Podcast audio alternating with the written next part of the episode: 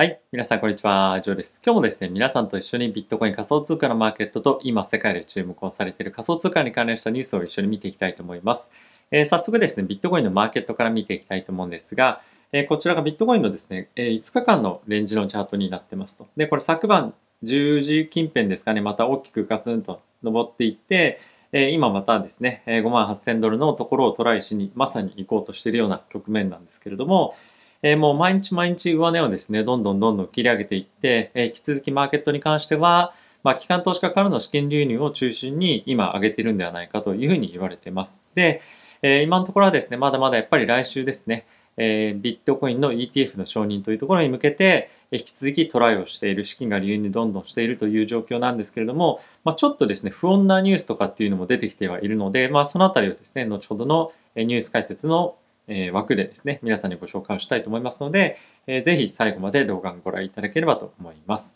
えイーサリアムに関しては少しあのちょっと弱気になってきているというか、まあ、アルトコイン全般的にこのビットコインの上昇に少し遅れを取っているような感じっていうのは、えあるのかなと正直感じています。なのでまあ今はビットコインのですね、単独の上げになっているような状況かと思います。もちろんそのアルトコインの中では、イーサが引き続き非常に強いような状況ではあるんですけれども、まあ、ビットコインと比べるとかなりあのドミナンスだったりとかっていうところを見てみるとですね少しやっぱり弱くなってるっていうのは若干感じたりはあるかなと思ってます。ちょっとこちら見ていただきたいんですけれどもえっとこれがですねイーサーとえっとまあ、ビットコインの比率なんですが、まあ、どんどんどんどん下に行けば行くほどビットコインが強くなっていってるというような、えものなんですが、まあ、やはりですねちょっとしばらくの期間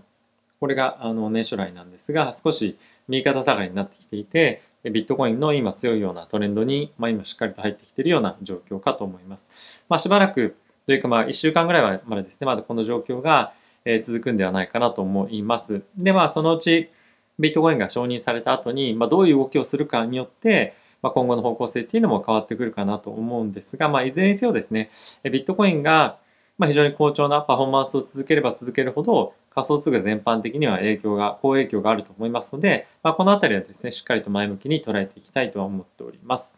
あとはですねみんながここ最近え皆さんが非常に注目されている芝ですけれども、まあ、パフォーマンスまたどんどんどんどん伸ばしていってで引き続き好調なモメンタムっていうのは、えー、続いているのかなと思っております。まだまだあの別の記事ではですねあの前回のこの大きく伸びたタイミングよりもえ Google 検索とかであの見てみると、そんなに検索ボリュームが上がってきてないということで、まだまだ上がっていくんじゃないかっていうような、まあ、予想も出てるということですね。あの引き続き、あの上値えあのの切り上げっていうのは期待されているような状況かとえ思っております。はい。えここからですね、え皆さんと一緒に、え仮想通貨に関したニュース見ていきたいと思うんですが、えもしよろしければですね、えこのチャンネルのサポートいただけますよという方がいらっしゃいましたら、ぜひですね、チャンネル登録や、あとはベルボタンも押していただけると非常に、え助かります。嬉しいです。よろしくお願いいたします。あとですね、ちょっと個人投資家の動きがここ最近あの静かになってきてはいるとはいえ、まあ、それの助長となるようなものが結構僕のチャンネルのあの動きでもありまして、結構ここ最近ですね、バイビットのチュートリアルの動画っていうのが再生されるようになってきてるんですね。なので、結構個人投資家新しくしっかりと海外口座を開けてビットコイン投資していこうかなっていう動きが結構ですねあの見て取れるのかなと思うのでまだですねぜひ、え、ビットコインあのすみませんバイビットだったりとかバイナンスそのあたり開けてない方はですね概要欄にリンク貼っておきますので、えー、ぜひですねちょっとチェックしてみていただければと思います。やっぱりこの大きく上昇していくタイミングで、え、日本の取引所だけではちょっと物足りないなっていう方がかなり出てきてるのかなっていうのが僕のチャンネルの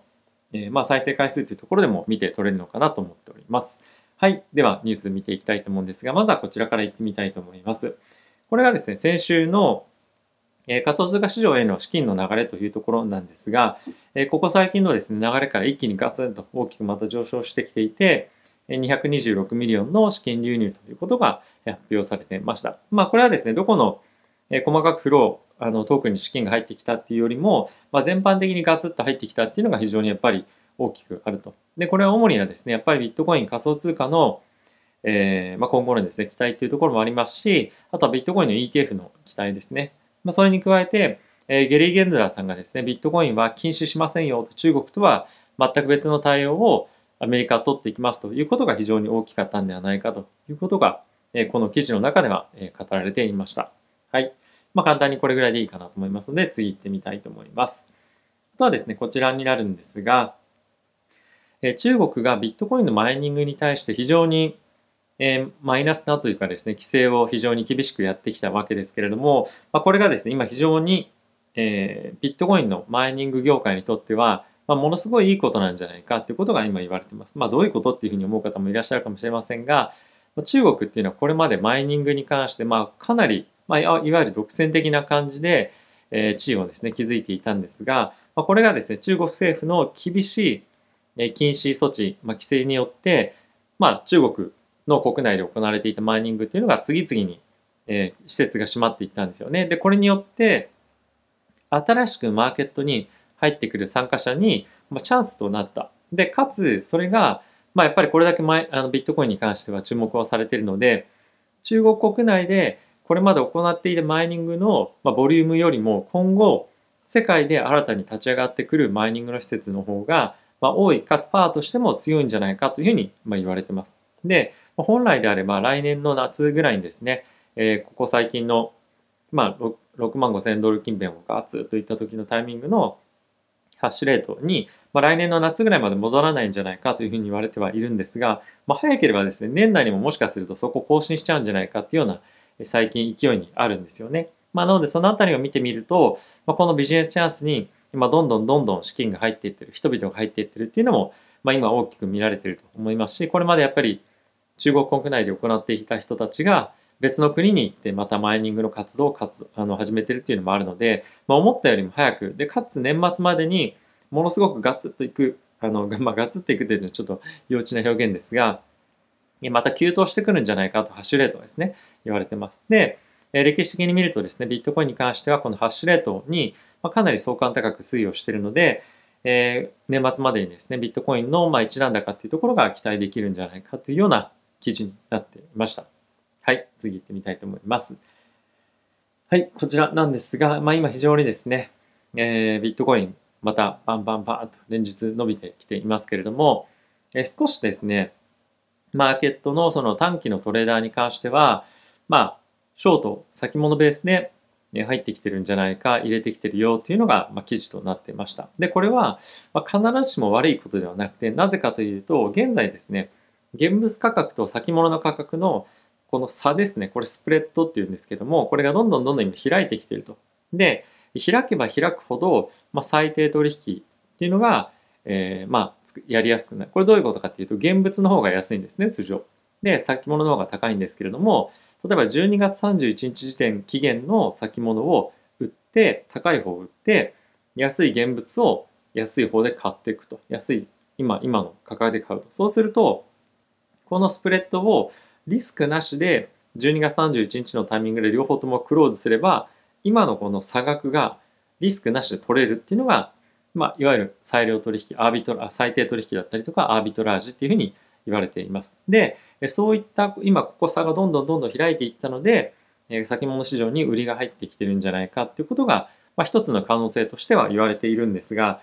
まあ、この辺り非常に面白い分析だと思うんですけれども、まあ、こういったこともあってここ最近ですね、ちょっと図見せた方がいいですね。これが下に行けば行くほどですね、ビットコインの先物市場の空売りがどれぐらい入ってるかっていうような数値なんですが、少し右肩下がりでどんどんどんどん大きくなっていってるっていうのが、まあ、今の現状ですと。なので、この辺りを見てみると、え、少しやっぱりその上値があのなかなか思いっきりガツンといきませんけれども、やっぱり上値が重いのはこういった売りが入ってきているっていうのも一つあるんではないかというふうにえ言われています。で結構実際オーダーブック見てみてオーダーブックっていうのは、まあ、板ですね取引の板見てもずっと継続して売りが入ってるんですよね。これ先物も、ね、現物もそうなんですが。なので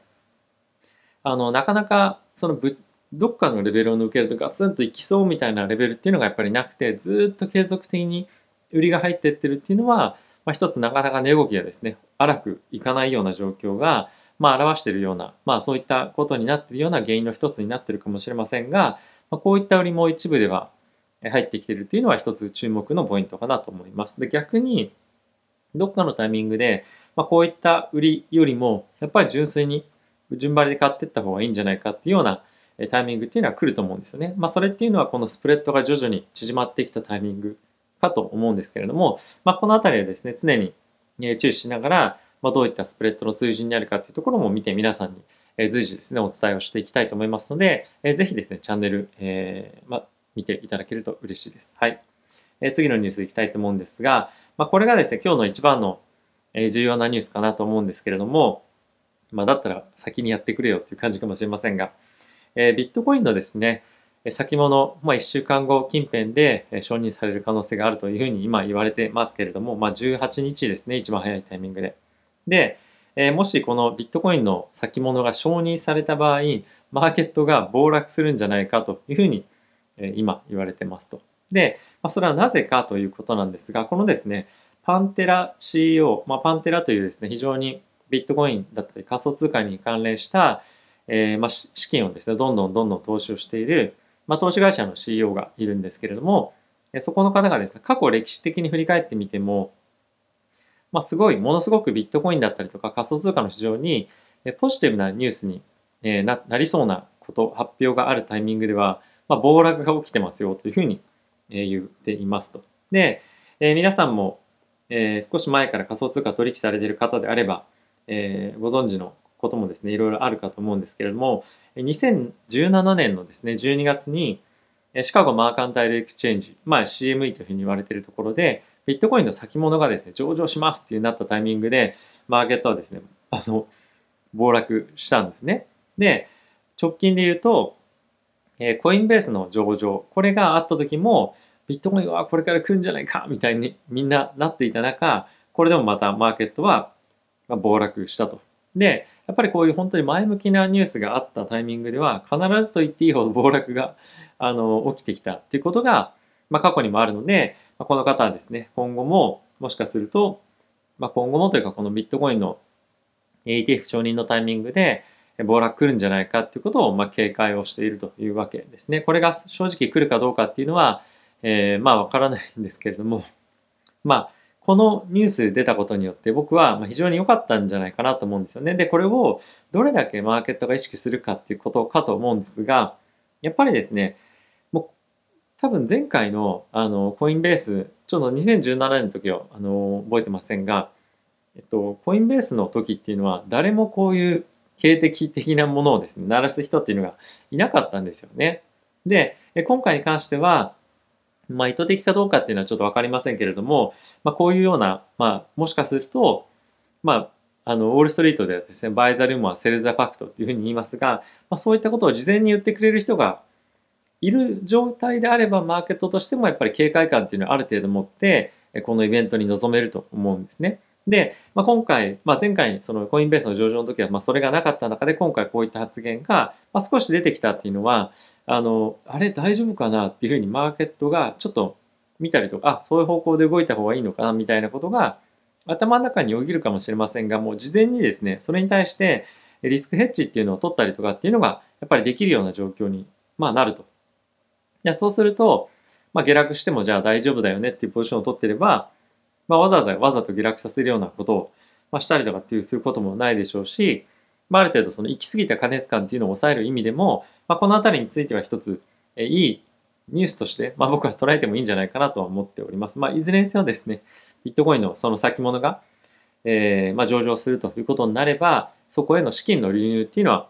まあ、しっかりと入ってくるかと思いますので、まあ、大きく暴落するかどうか、うわ、不安だな、みたいな方向にかけるというよりも、まあ、僕はもうポジションしっかりと積んでるので、あまりここから買っていこうっていうような、大きく買っていこうっていうのは意図はないんですけれども、あの、まあ、一つ、まあ、いいニュースだったかなと思います。やっぱりここから少し買ってくるの怖いなという方がいらっしゃれば、まあ、ちょくちょく買っていくっていうのも一つやっぱりあのいいことかと思いますし、まあ、ドカッとあの買う前にやっぱりこのビットコインの承認かどうか、承認されるかどうかっていうところを待ってから判断するかというのもえいいかと思います。ちょっとやっぱりビットコインに関しては、あの、ボラティティが非常に高いので、一つの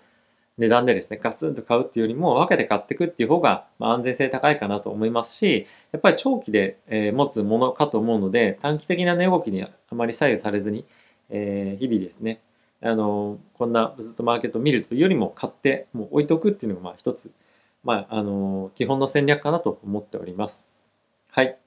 ということで皆さんいかがでしたでしょうか？いよいよですね、来週に、まあ来週に迫ったというか、まあ今月、ビットコインの ETF 承認されるかどうかというところが、まあ、現実味、高くなってきたというか、本当に日が近くなってきましたけれども、ポジション積みましてますでしょうか？僕はですね、もう、えー、ここから大きく積みますっていうつもりはとりあえず、まあ定期的には買っていくんですけれども、えー、なくて、まあ、コツコツコツコツ買っていって、まあ、下落しようが、あのー、大きく上昇しようが、まあ、あまり気にすることなく、えー、まあ、積み増していくっていうところを淡々とひたすらやっていきたいと思っております。はい。あの、まあ、先ほども申し上げた通り、やっぱりここ最近のバビットだったりとかバイナンスへの、えー、まあ、新しい非常に口座開設の興味っていうところが僕の動画にも反映されてるかなと思いますし、まあ、日本でもですね、本当におそらく、えー、仮想通貨の浸透っていうのがやっぱり来てると思うんですよね。これやっぱあのまだ投資してない人が入ってくるとあの、まあ、ちょっと市場にとってはまあ落ち目のタイミングなんじゃないかっていう見方もあるかと思うんですけれどもやっぱり長期的に見たら市場参加者が多い方がまあいいということは間違いないですし結構僕の周りでも仮想通貨に対して積み立てしてますよっていう人もここ最近増えてきてるんですね個人投資家でも。なのでまあ、積み立ては個人投資家しかやれないかもしれませんが、あの、まだやってない方とか見てない方で、ぜひぜひ、概要欄にありますので、チェックしていただけるといいかと思います。結構仮想通貨の話とかが周りできるようにえなってきて、僕はですね、楽しいなっていうのも、あの、あったり正直あるので、えー、少しでもですね、えー、仮想通貨だけじゃなくて、まあ、投資人口という観点から増えてくると嬉しいかなと思っています。ということで、また次回の動画でお会いしましょう。さよなら。